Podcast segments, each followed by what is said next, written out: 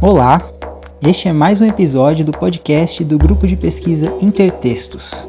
E neste episódio, algumas considerações acerca do conceito de aparência que Hannah Arendt aborda em seu último trabalho, A Vida do Espírito. O livro foi escrito no final da sua vida e publicado em 1971. Uma boa escuta a todos.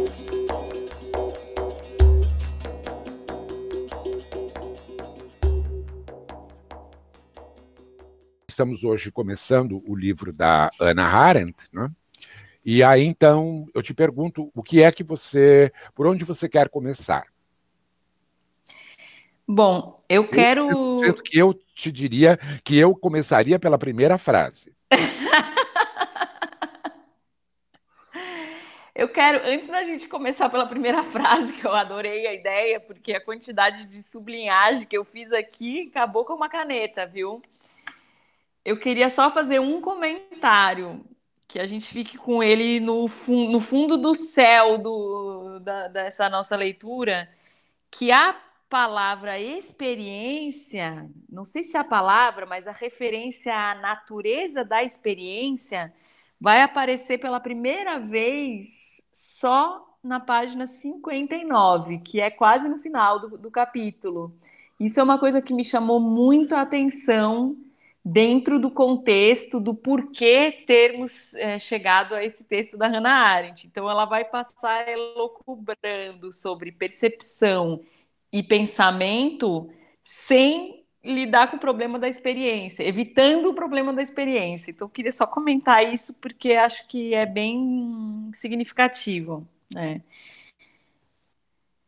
E há uma nota muito bem escrita da tradutora explicando por que, é, na tradução para o português, optou-se por a vida do espírito, ao invés da vida da mente, a vida, a vida mental.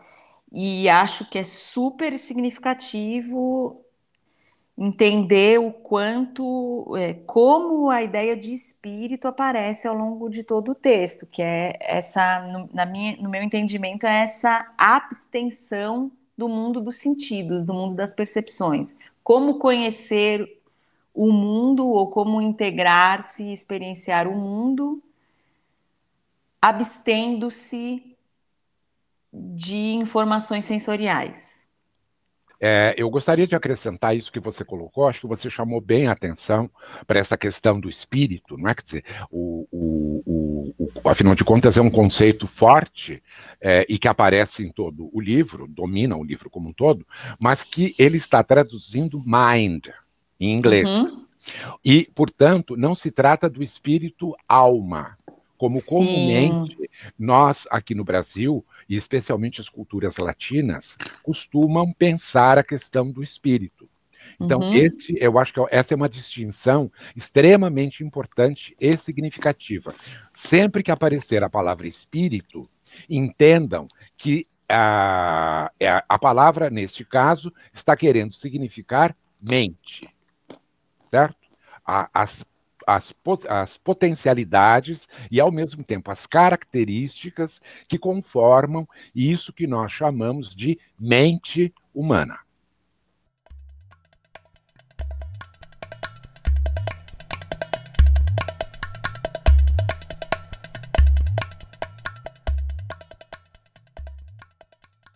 Os homens nasceram em um mundo que contém muitas coisas, naturais e artificiais vivas e mortas, transitórias e sepinternas.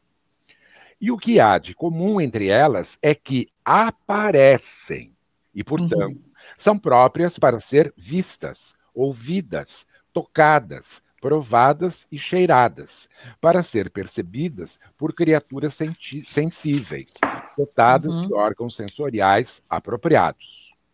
Nada poderia aparecer, a palavra aparência não faria sentido, se não existissem receptores de aparências.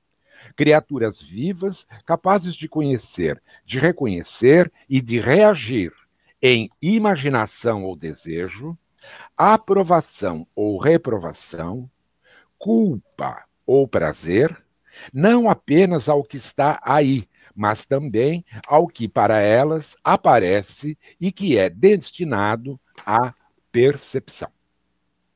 O, a, o, primeiro, o primeiro contato que nós possuímos com o meio, vamos chamar aqui o meio ambiente, né, quer dizer, a, o mundo que nos cerca, é através da aparência. Isto é, é o modo como os nossos órgãos dos sentidos captam as coisas. E aqui, então, nós temos um primeiro plano é, que me parece da maior importância de ser é, percebido e de ser é, é devidamente é, registrado pelas nossas, é, pela nossa mente, quer dizer, pela nossa configuração mental. Então, de fato, a primeira coisa que nós temos no, no contato com o mundo e contato com os outros seres que habitam esse mundo é a aparência que essas coisas possuem. Nós não podemos fugir disso, entende? Então, o que é que ela está querendo dizer? Há uma, há, há um, um, uma pequena expressão que aparece na página 35, logo no, mais ou menos no meio do parágrafo, que é ser e aparecer coincidem. Então, o que isso está querendo dizer? Para os órgãos dos sentidos, quer dizer, para esse mundo da percepção, não há separação entre ser e aparecer. Quer dizer, as coisas são o que elas aparecem. E as aparências indicam um modo de ser. Podemos estar completamente enganados posteriormente, entende? Ou seja, agora aqui nós vamos tirar o A do, do aparecer para ficar no sentido apenas da aparecença. Né?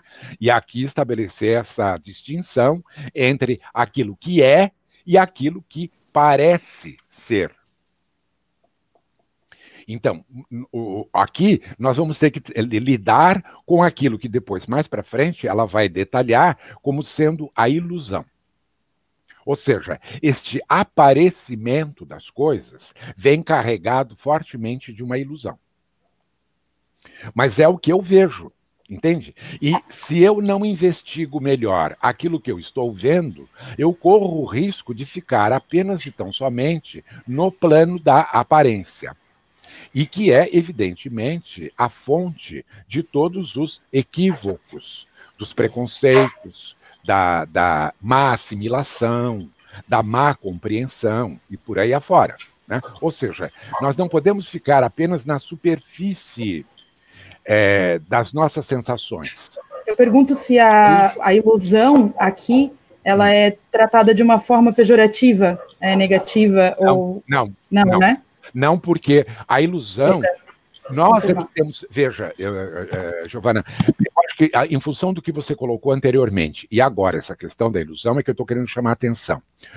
É, na realidade, é, nós é que costumamos atribuir ao aparecer, ou seja, ao fenômeno da aparência e ao fenômeno da ilusão, uma carga pejorativa, em função de nossa forte formação metafísica em que, a, só, a, em que só se privilegia e só se considera verdade aquilo que é, segundo Platão colocou. Entende? Ou seja, apenas aquilo que a verdade, aquilo que está revestido de verdade. Então, nesta alternância, não é, entre a verdade e aquilo que parece ser a verdade, só, só, há um, um, um, só há uma certeza, quer dizer, a única certeza é a verdade. A não verdade, ou aquilo que parece ser, é, tem que ser sempre descartado.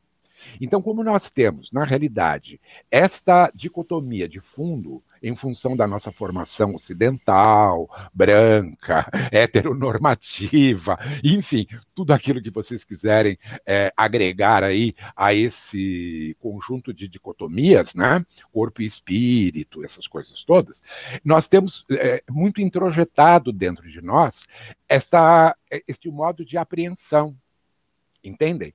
De que nós sempre devemos lidar única e exclusivamente com a verdade.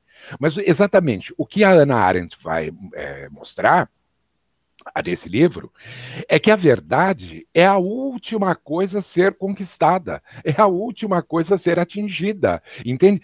A primeira, a primeira relação que nós temos com o mundo e a primeira relação que nós temos com os seres, tá? Não é pela via da verdade, é exatamente pela via da ilusão e pela via da aparência. Uhum. Então, o que nós temos que fazer, de um ponto de vista intelectual, é trabalhar com a aparência e trabalhar com a ilusão.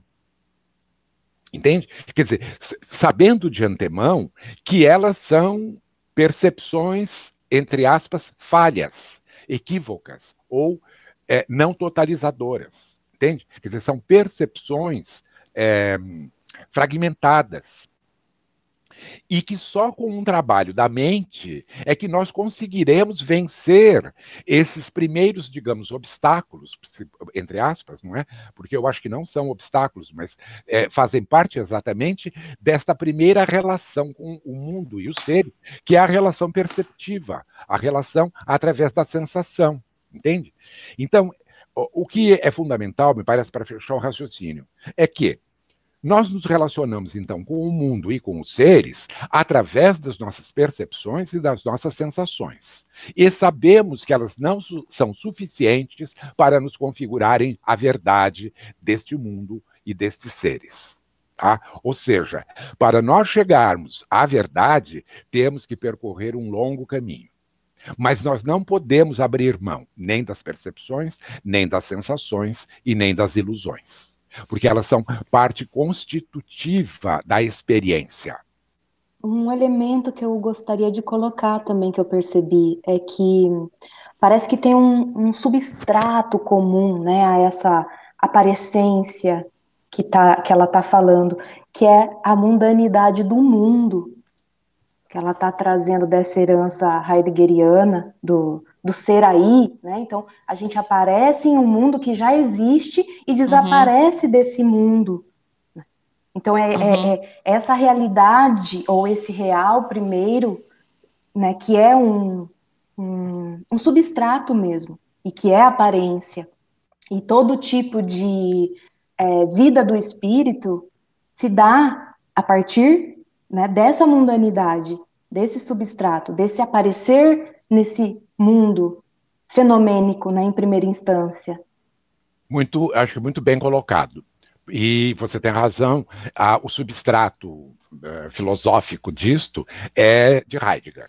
Não vamos esquecer que a Ana Arendt foi apaixonada pelo, pelo Heidegger. Quer dizer, ou seja, ela tem profundas ligações, não é, com a perspectiva filosófica articulada pelo Heidegger e é, aqui ela está, digamos assim, empregando um vocabulário próprio dela, mas na realidade o fundamento, digamos, filosófico desse raciocínio é de cunho heideggeriano. Você tem toda a razão num primeiro momento, quando nós estamos apenas no terreno ou no campo, na instância da percepção e da sensação, há uma coincidência entre o ser e o parecer. Quer dizer, é, é, e é por isso que ela é ilusória. Ou seja, é, é ao longo do texto, depois, exatamente, ela vai desmontar esta, é, vamos chamar crença, não é? é ela vai desmontar isso. Mas eu quis, eu quis chamar a atenção Sim. para o fato de que o primeiro contato que nós temos é esse. Aquilo uhum. que parece ser é o que é. Entende? Quer dizer, eu não tenho outros instrumentos para me guiar é, senão os meus olhos, os meus ouvidos, aquilo que eu estou vendo, entende? Enquanto espectador é, uhum. deste mundo, entende? Que é uhum. o que está aí no segundo trecho, né? Quer dizer, enquanto, enquanto partícipe deste mundo, eu estou ouvindo certas coisas que aquela pessoa está falando, então eu tenho uhum. que acreditar no que eu estou ouvindo, porque afinal de contas os meus ouvidos me comprovam que ela está falando exatamente aquilo, quer dizer, ou seja, é, esta é a primeira, a primeiríssima é, percepção como se o, o campo do acontecimento fosse um palco para a exibição dessa, dessa combinação de semblâncias, né? Ela está, na verdade, criando uma armadilha, né? Porque ela vai desmontar isso. Quando ela começa a dizer que existem uma série de expressividades estruturantes que, entretanto, não são levadas à superfície das aparências, por exemplo, quando ela comenta sobre os órgãos internos, os quais são, são estruturantes da expressividade, mas não são dados a ver, né? não são dados a sentir. A gente não percebe, entretanto, eles são estruturantes da nossa expressividade, para voltar numa conversa que a gente já teve antes, né? Sem dúvida. Sem Sobre dúvida. o corpo sem órgãos, ela está é, desmontando essa, essa falácia de que a o ser e a aparência coincidem, né? Que ela vai falar um pouquinho mais para frente ela, ela vai exatamente caminhar num, numa outra direção. Mas o que eu quero chamar a atenção é de que existe essa instância, e ela é uma instância que é reconhecida não só por ela, mas por outros filósofos que também trabalham numa linha, digamos, semelhante, como é até mesmo o caso do Deleuze e do, e do Guattari, Uhum. em que uhum. nós não podemos, ou não devemos, melhor dizendo, não, é, não podemos, mas não devemos ignorar o plano das sensações e das percepções. Quer dizer, não é uhum. é possível falar numa experiência apenas e tão somente no plano do espírito. Entende? Uhum. Como se houvesse uma experiência possível apenas nesse plano imaterial e abstrato. Toda experiência começa sempre na percepção e na sensação.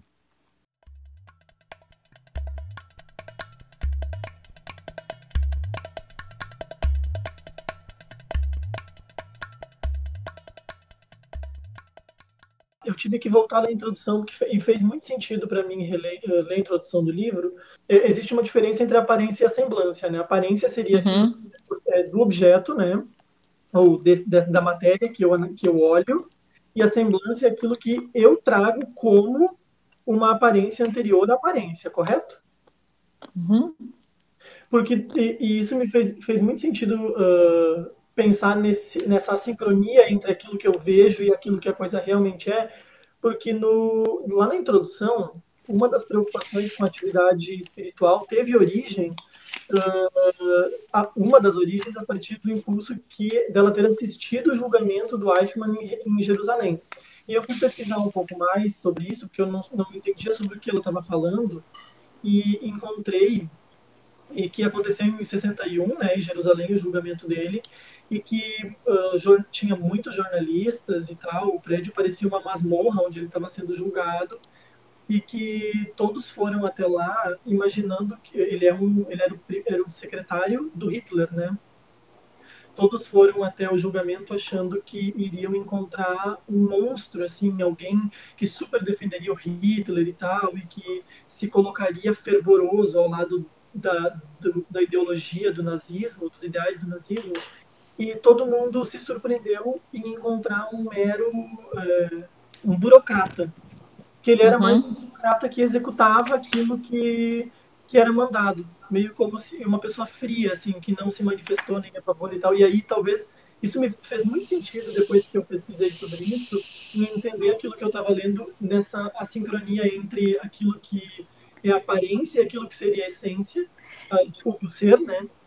E que mais tarde, quando ela vai falar sobre aparência e semblância, ela vai colocar que quando a gente se desloca em direção àquilo que é o ser, ele tem uma nova aparência. E essa aparência é uma outra aparência. É meio que uma impossibilidade de sair da aparência e tratar especificamente de uma essência, porque sempre é uma aparência. A gente está olhando e, a partir dos nossos sentidos, né?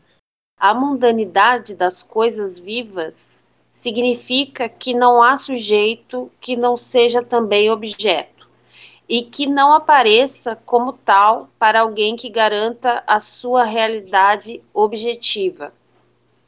Aí eu me perguntei, né? Em que medida estar nessa relação somente não se aproxima do que o Ashman fez, né? Eu acho que você tem que levar em consideração que a Ana ela está partindo de um raciocínio e ela está se dirigindo para uma plateia, porque isso aqui são conferências. Então ela está falando para uma plateia cuja formação é, filosófica, isso, cuja formação, digamos, metodológica, né, do ponto de vista do pensamento, está profundamente ancorada na metafísica. E é a razão pela qual, então, ela vai começar a puxar a conversa a partir daí. Veja, depois que ela falou lá na primeira página que o ser e a aparência coincidem, que tem a ver com a questão de Platão, depois ela vai chegar no Descartes, na, na, página seguinte, quando ela vai falar sobre as questões da consciência e como é que o Descartes, que afinal de contas é o, o grande metafísico né, é, ocidental, pensou essa questão e colocou esta questão é, ligada com a formação da consciência. Então, voltando uhum. ao que você está uhum. dizendo, evidentemente, é, tudo aquilo que nós observamos existente no mundo, sejam coisas é, concretas, ou é, coisas mortas, ou coisas ah, vivas, no caso pessoas, são vistas como objeto. Isso quando nós tratamos da relação sujeito e objeto. Entende? Quando nós tomamos esse sistema de referência, sujeito e objeto. Ocorre que nós não podemos ficar apenas e tão somente nesse plano, entende? Porque se nós olhamos para o outro ser humano como um objeto, nós estamos é, tornando esse ser humano apenas e tão somente, ou tomando esse ser humano apenas e tão somente como um objeto, sem diferenciá-lo de um, um, outro tipo animal qualquer, ou uma pedra, ou uma planta, ou qualquer, enfim, qualquer outro objeto existente no mundo. E quando, na realidade, é, é, nós estamos, então, ocultando o fato de que ele possui uma consciência, quando nós o estamos tomando como um objeto. Então, uhum. essa questão da mundanidade que você está é, levantando, me parece, se eu bem estou lembrando das lições do, do Heidegger, entende? Tem a ver com esta questão. Ou seja, nós temos que é, entender que os seres existentes no mundo são diferenciados. Alguns são capazes de articular consciência, outros não são. Pelo menos a consciência como nós entendemos que ela seja, que ela se estruture. Então é aí que a, munda, a mundanidade, essa ideia de mundanidade, começa a ficar modulada, entende? Ou seja, ela começa a perceber que é, nem todas as aparências né, são, entre aspas, iguais. Quer dizer, nem, nem tudo que está no mundo é, se equivale. Mas o próprio olhar, a própria percepção, a própria sensação já nos indicam algumas diferenças entre esses seres existentes no mundo. E nós temos que começar a seguir nesse caminho se nós quisermos é, chegar mais próximos à consciência.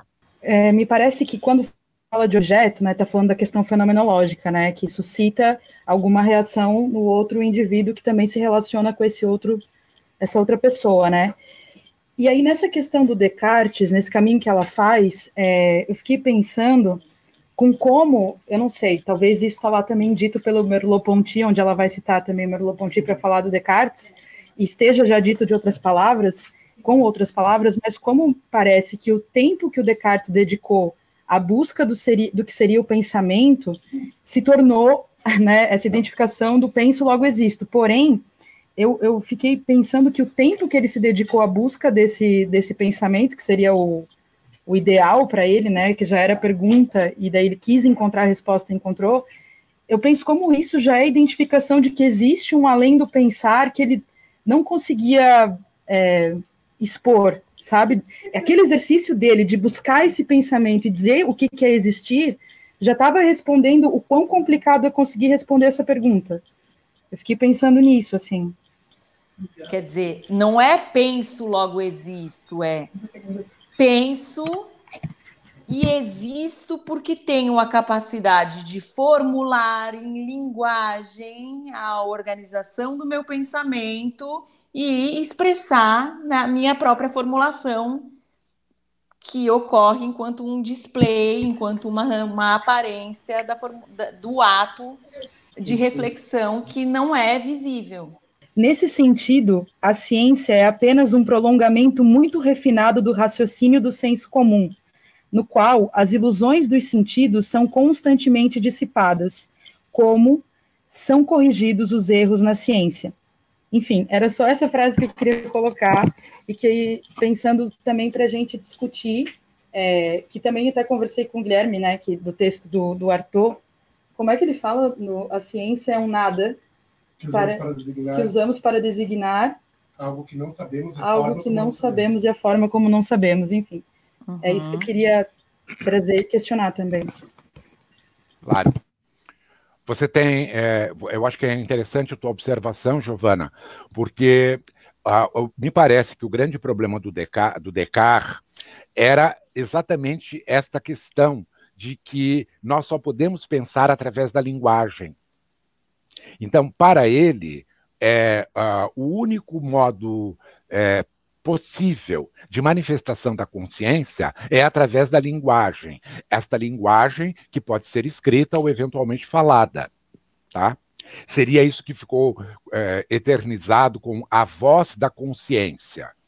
Mas é, hoje o entendimento que se tem é que também nós pensamos com o, outras partes do nosso corpo, entende? Quer dizer, que estão além da linguagem e que é, é, podem ou que auxiliam a linguagem a um entendimento mais complexo, mais amplo é, do que seja, do que nós somos, não é? E também do que daquilo que o mundo é.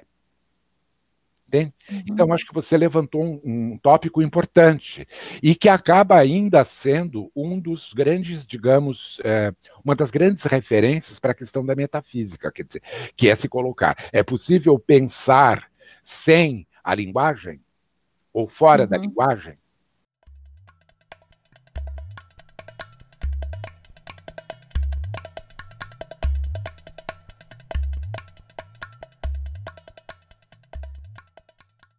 É, eu acho que estamos caminhando, é, caminhando bem até aqui, quer dizer, é, seguindo esses raciocínios, não é? E, e, percebendo como é que a Ana vai muito lentamente construindo a sua argumentação. Não é? Isso que me parece muito interessante nesse livro é que ela é muito cuidadosa ao uhum. ir é, construindo passo a passo os raciocínios que ela vai desenvolver. Eu queria fazer, ah, inclusive, aproveitando isso que o Edelson falando com relação ao passo a passo, porque logo depois ali, depois desse trecho que a Giovana lê, teve uma anotação que eu fiz que ela fala com relação ao pensar, essa cognição do pensar, e ela divide, ela divide de acordo com Leibniz, com Leibniz em duas, em duas coisas. O pensar ele vem em conceber ou compreender o significado daquela coisa, ou em aprender as, as percepções. Então anotei em algumas partes do texto que ela não, ela tem essa, a gente já falou isso hoje com relação a essa dualidade de metafísica e de física, uma luta contra esse, essa dualidade, esse lugar, uhum. esse lugar sempre de tentar explicando por um lado para o outro, né, mas não é um hibridismo, né? Uhum.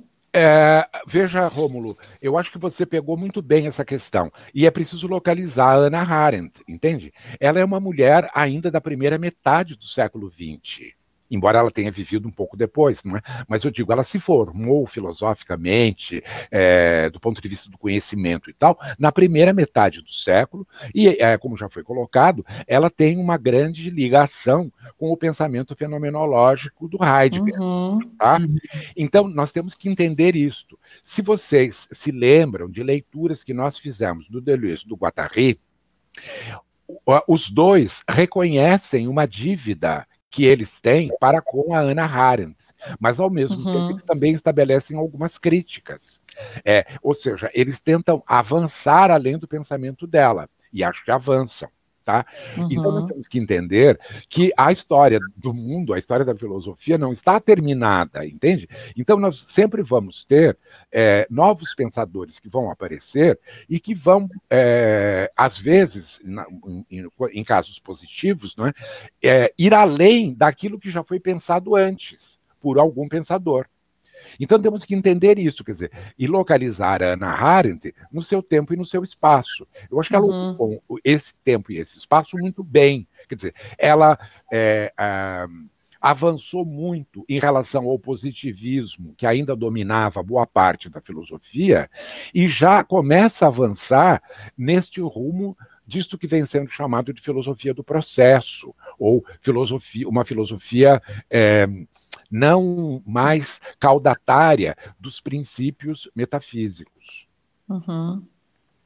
Eu acho que eu penso assim é que, que sem, é, tem caído para mim no lugar da relacionalidade essa questão de, de, desse lugar dessa filosofia, né? Que é, é, é para além, é, é realmente esse lugar da, da, do pensar dividido em dois lugares. Não é só só o pensar e só o escrever, é realmente realmente toda essa malha relacional que existe, né?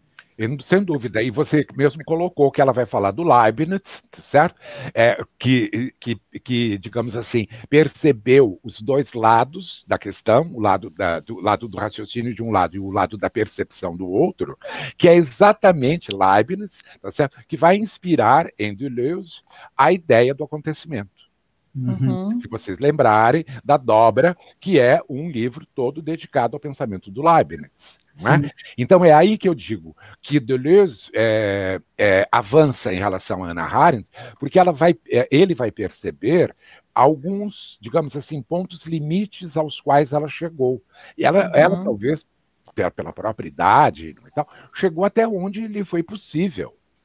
Nós temos uhum. esse crédito, assim como damos esse crédito a qualquer outra pessoa. Quer dizer, toda pessoa vai até o limite das suas possibilidades e depois larga o bastão, entrega o bastão para outro. Alguém vá para frente, não é? Alguém siga. Eu, eu percebo é, esse estilo, né? Achei até interessante que vocês tenham solicitado a leitura anterior, mesmo porque tem é, uma forma da, do texto ser escrito de onde eu, identifico é, uma certa perspectiva tanto da lógica, né, quanto dos estudos da retórica, enfim, toda uma formação que vai trabalhar com os autores clássicos, mas também vai ter ali os autores medievais, ela vai falar de, é, vai usar, né, é, São Tomás de Aquino e, e é, Santo Agostinho, é, além do Descartes, enfim, outro que vai ser posterior, mas enfim, faz uma, uma linhagem uhum. assim de, de, pensadores do, do, do Ocidente, né, para falar de um, de um problema que me parece muito fundamental, né. É, acho interessante quando ela começa a falar da morfologia, é, e quando ela começa também a pensar no nível dos seres sensíveis, né, no nível que pode incluir humanos e animais, e é, eu acho que nisso ela faz, faz uma distinção junto com esse autor que é o Portman, que eu não, não, não conheço, mas ele faz essa questão da aparência autêntica e uhum. inautêntica, uhum. né? Então, que tem a ver com essa questão dos órgãos. Ou seja, uma aparência autêntica, que é essa, é, digamos, organizada para ser vista, né, organizada para ser é, pública, no sentido de que pode ter espectadores, e uma aparência inautêntica seria essa que não, não é digna de ter espectadores, né, ou, ou melhor, ela não é, é pensada para isso, né, ela não, não tem essa natureza visível. E eu acho que ao mesmo tempo que ela complexifica as questões que têm a ver com a metafísica clássica ou uma certa teoria de dois mundos de uma forma simples, acho que ela vai complexificando à medida que ela vai criando distinções para o que seria alma, o que seria espírito, para é, o que seria é, dar uma pista de corpo, né? E vai colocando essas é, esses caráteres, né, da, da existência como é, questões diferentes a ser tratadas em referência a cada autor e a cada é, situação, né? Mas ao mesmo tempo me chama a atenção que ela abre a questão para o invisível, né? Uhum. Ela, ela, por mais que ela tenha ali uma, uma certa autocrítica metafísica que ela está procurando ali, ou que ela inverte com esse lugar de olhar para a superfície, né? O valor da superfície, no sentido de que a metafísica não seria esse algo é, incutido no interior da, da experiência da, de, de algo que acontece ou que se manifesta, né? Mas que ela pode também ser considerada a própria manifestação, no medida que ela é relativa enquanto uma aparência, né? Então, acho interessante também como ela, ao falar do, dos espíritos, né, ao conseguir pensar o espírito, ela também abre para essa dimensão que uh, tanto o positivismo mais é, rígido, digamos assim, ou o, materialismo também muito dialético acaba se poupando de lidar, né, com esses assuntos Uhum. que extrapolam, assim, né, a objetividade hum, específica, colocar assim. Uhum.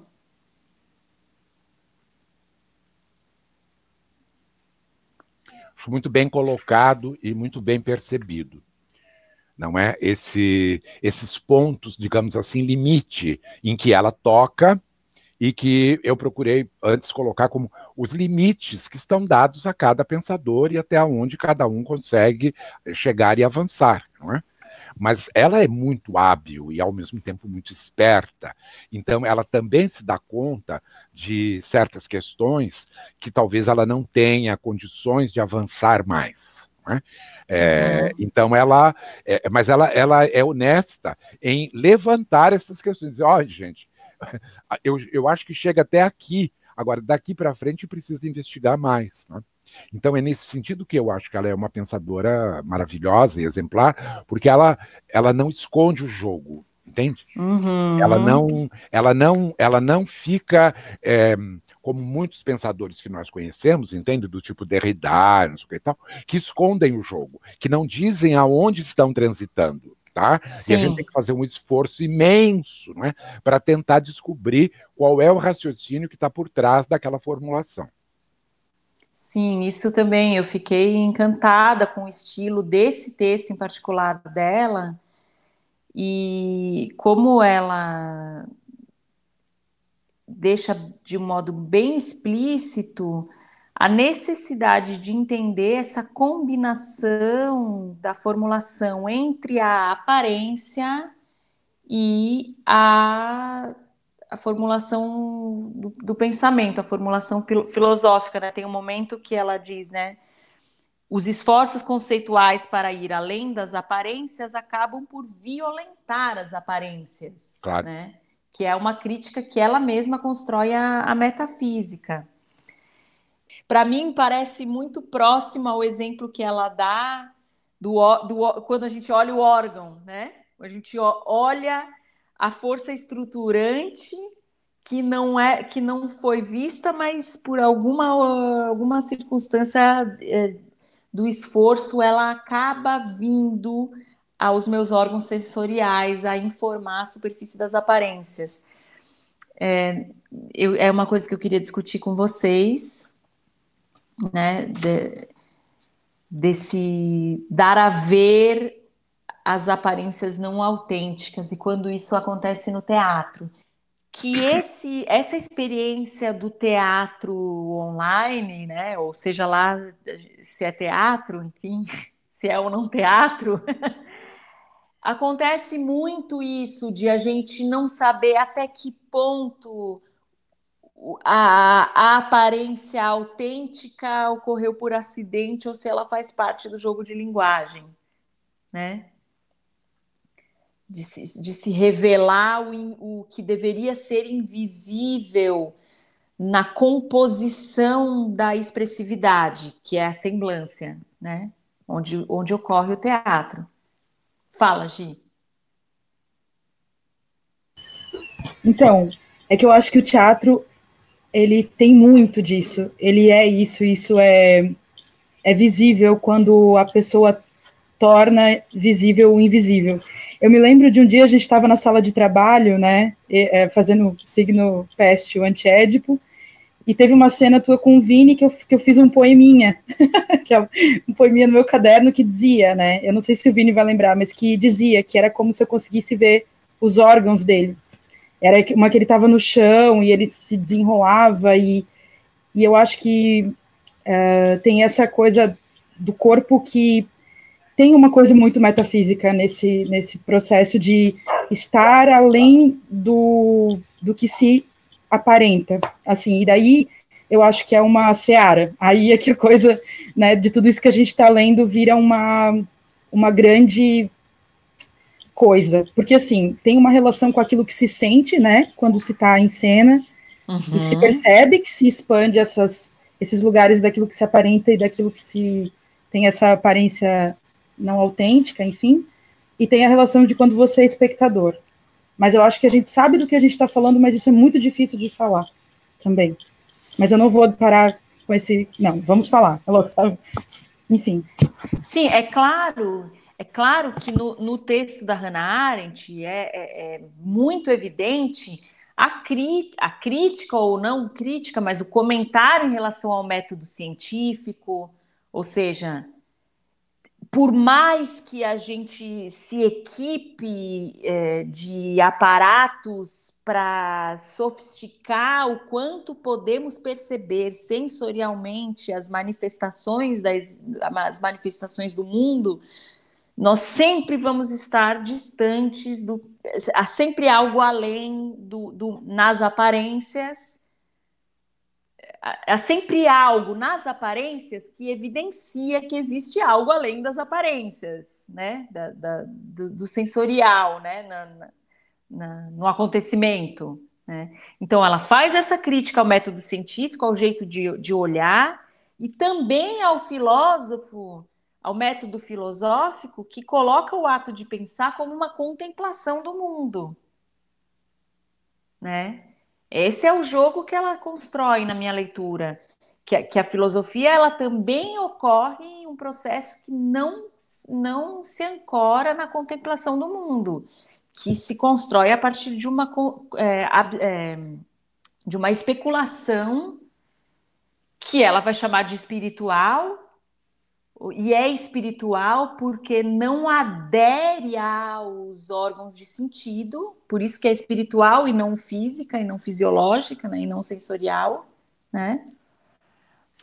Você tem razão, Bianca.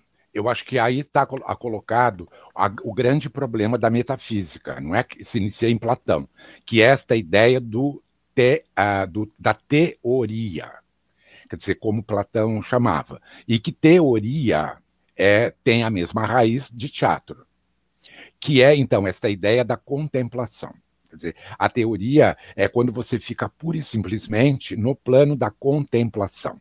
Então, através uhum. de uma na metafísica, através de uma contemplação muito profunda, é, o filósofo, que é um ser iluminado, que é esse ser que possui essa esta intuição no sentido metafísico, intuição, né? Esta intuição da verdade, ele é capaz de contemplar a verdade, ou seja, de chegar até a verdade. No fundo, é exatamente a mesma situação para Descartes, não é? E é, isso vai atravessar vários outros filósofos, filósofos clássicos também, que estão sempre é, referenciados por essa atitude que você acabou de colocar agora, que é de estarem externos ao mundo. Uhum. Então, eles não pensam com o mundo, eles pensam apesar do mundo. O uhum. mundo é um entrave, o mundo é um saco, entende? Só existe para atrapalhar, para contradizer, pra, para ficar contradizendo as minhas brilhantes intuições. Não é? Então, se eu me coloco fora do mundo, se eu me coloco é, alheio ao fenômeno, eu nunca é, vou estar, é, na realidade, é, tendo uma experiência. Quer dizer, esse uhum. vai ser o uhum. raciocínio final, que ela vai chegar lá no fim, no, no fim né? Uhum. Mas, ou seja, o que ela vai chamar de experiência é sempre uma conjugação entre aquilo que o corpo sente ou sentiu e depois a elaboração através da linguagem sobre esta experiência sensível. Este é, e não se pode dissociar uma coisa da outra. Isso é o cerne do pensamento do Merleau-Ponty e também uhum. do Roussel, que é um fenomenólogo, não é? Uhum. Então nós temos que pensar é, que nesse raciocínio então que ela vem desenvolvendo, é, é, isso que acabou de ser colocado com relação ao teatro é, é muito verdadeiro. O teatro, em princípio, vamos chamar assim, um teatro um pouco mais tradicional, onde você tem uh, o sentido da representação, ele é, é, antes de mais nada, ilusório. Entende por quê? Porque ele é a ilusão pura, é a, a ilusão em estado bruto, digamos assim. Ou seja, alguém entra em cena para dizer que é Hamlet Entende? Quer dizer, quando ele não é o Hamlet, quer dizer, ele é absolutamente é, o, ele, é ele, é Pedro, entendeu? O cara é Pedro, mas ele vem me dizer que ele chama Hamlet. E eu, ou eu aceito como espectador, é, através de um jogo é, pactuado, né, de, de ficção. Então, assim como eu leio um romance e aceito que tem uma barata que fala. Então, bom, ok, vou fazer de conta que eu acredito que a barata fala, mas eu tenho que entrar no jogo, porque se eu ficar resistindo o tempo inteiro, barata não fala, eu simplesmente não vou conseguir penetrar nesse mundo de ficção. Então, aqui nós temos é, um poliedro, né? Ou seja, esses os vários lados que eh, esse conjunto de questões nos coloca. Então, de um lado, a ficção, de outro lado, a ilusão, do outro lado, o que é aparência, do outro lado, o que é verdade. Então, na, na realidade, nós estamos diante desse grande poliedro, que tem muitas facetas e que se nós não conseguirmos conectar essas facetas umas às outras, poucas chances nós teremos de, como dizer, apreender melhor este conjunto de realidades, né? quer dizer, este conjunto uhum. de instâncias, entende? É, se a gente fica é, preso apenas a um lado do poliedro ou ao outro lado. Então, nós temos que entender que o mundo é extremamente complexo nesse sentido, quer dizer, tem muitos lados, muitas facetas, né?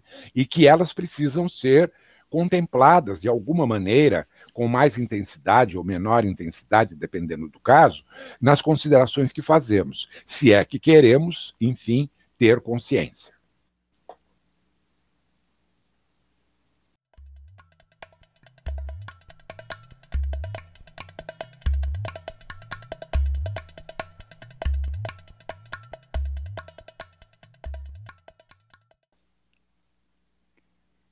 Mas as nossas experiências de alma são de tal modo corporalmente limitadas que falar de uma vida interna da alma é tão pouco metafórico quanto falar de um sentido interno, graças ao qual temos claras sensações sobre o funcionamento ou o não funcionamento dos órgãos interiores.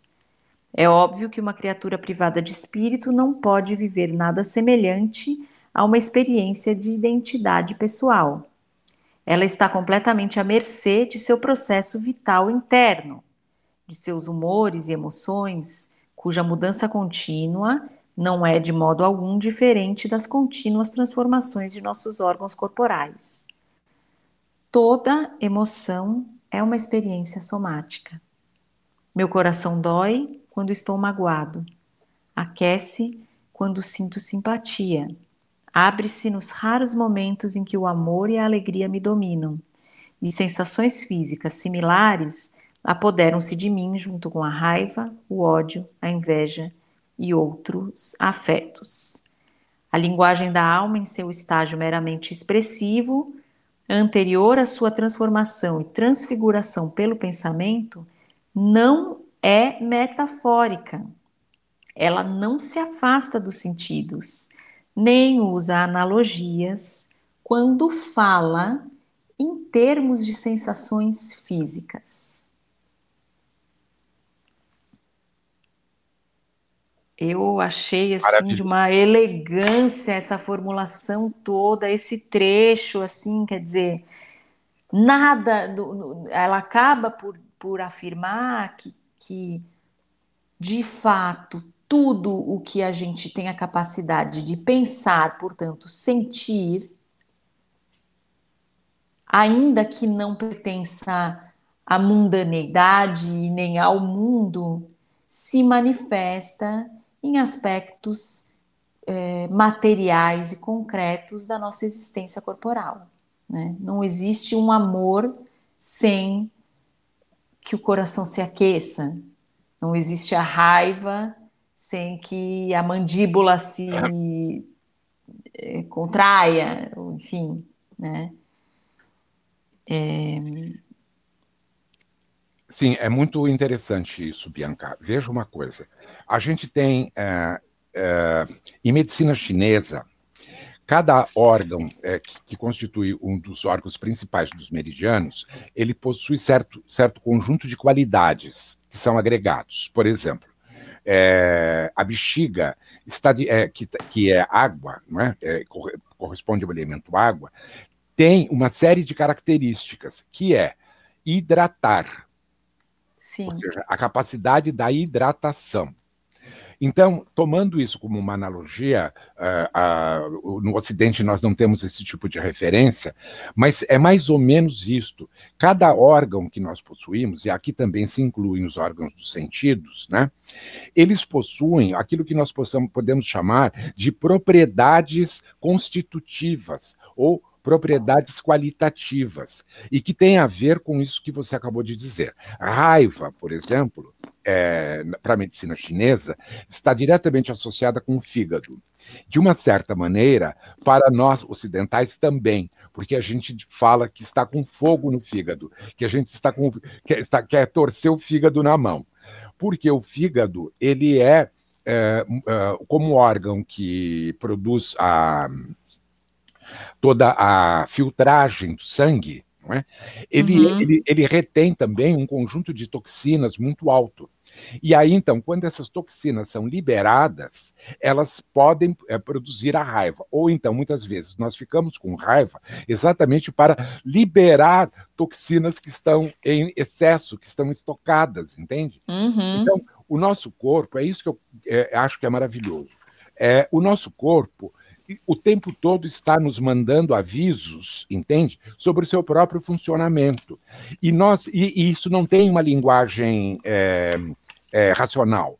Entende? Não passa pelo discurso da, da lógica, esse discurso que eu estou usando agora, verbal ou uhum. discurso das palavras. São emissões que o, o, o corpo emite é, para nós e que nós corremos o grande risco de não percebermos, porque a nossa consciência está em outro lugar. Então, se a gente fica pensando muito no mundo externo e não se dá conta do mundo interno, é, ou seja, de nós próprios, não é? Então, uhum. O que eu é, finalmente quero colocar é isto: é, nós temos que ficar focados sempre em dois planos, quer dizer, o plano de fora, o que é que está acontecendo ao meu lado, mas ao mesmo tempo aquilo que está acontecendo comigo. É, ou em relação a esse plano externo, ou em relação ao meu próprio plano interno. Quer dizer, quando eu preciso beber água, quando eu preciso comer, quando eu preciso de açúcar, quando eu preciso de sal, quando, enfim, eu preciso de certas substâncias que me mantenham num estado saudável, num estado de equilíbrio interior tem, uhum. onde os elementos químicos, não é e tal, é, não faltem. Mas também isso vale para o mundo dos afetos, quer dizer, vale para toda a complexidade que nós somos. Então, nós sentimos falta de, de um afeto, por exemplo, de amor, ou sentimos falta de, de é, carinho, queremos apertar outra pessoa. São uhum. necessidades vitais. Entende? Quer dizer, nós não podemos achar que estas coisas constituem um mundo de frescura, um mundo de, ah, se der a gente faz. Não, elas são essenciais, entende? Porque elas, o, o corpo é isto. O corpo é esse conjunto de dinâmicas, entende? Esse conjunto de é, processos internos que o tempo todo se coordenam e se subordinam. Né? Uhum. Então, existe o tempo todo esse, esses dois processos de coordenação entre si e de subordinação também, interna entre esses vários planos. Então, eu acho que é isto a mundanidade a que ela uhum. se referiu anteriormente. Quer dizer, é nesse sentido que nós somos seres tão sensíveis quanto a plantinha que está ali do lado, o meu vizinho que eu estou vendo agora pela janela lá na sacada dele. Entendeu? é, ele é tão vivo e tem lá o seu mundo e está lá é, com os seus problemas de fígado, quanto eu estou aqui com os meus problemas de fígado, entendeu? Quer dizer, ou seja, nós partilhamos um pouco desta grande. Um, dessa mundanidade, quer dizer, de, de, desse estar no mundo, entende? Uhum. Não sei se fui muito claro no que eu quis dizer, acho que eu quis dizer mais coisas do que consegui exprimir.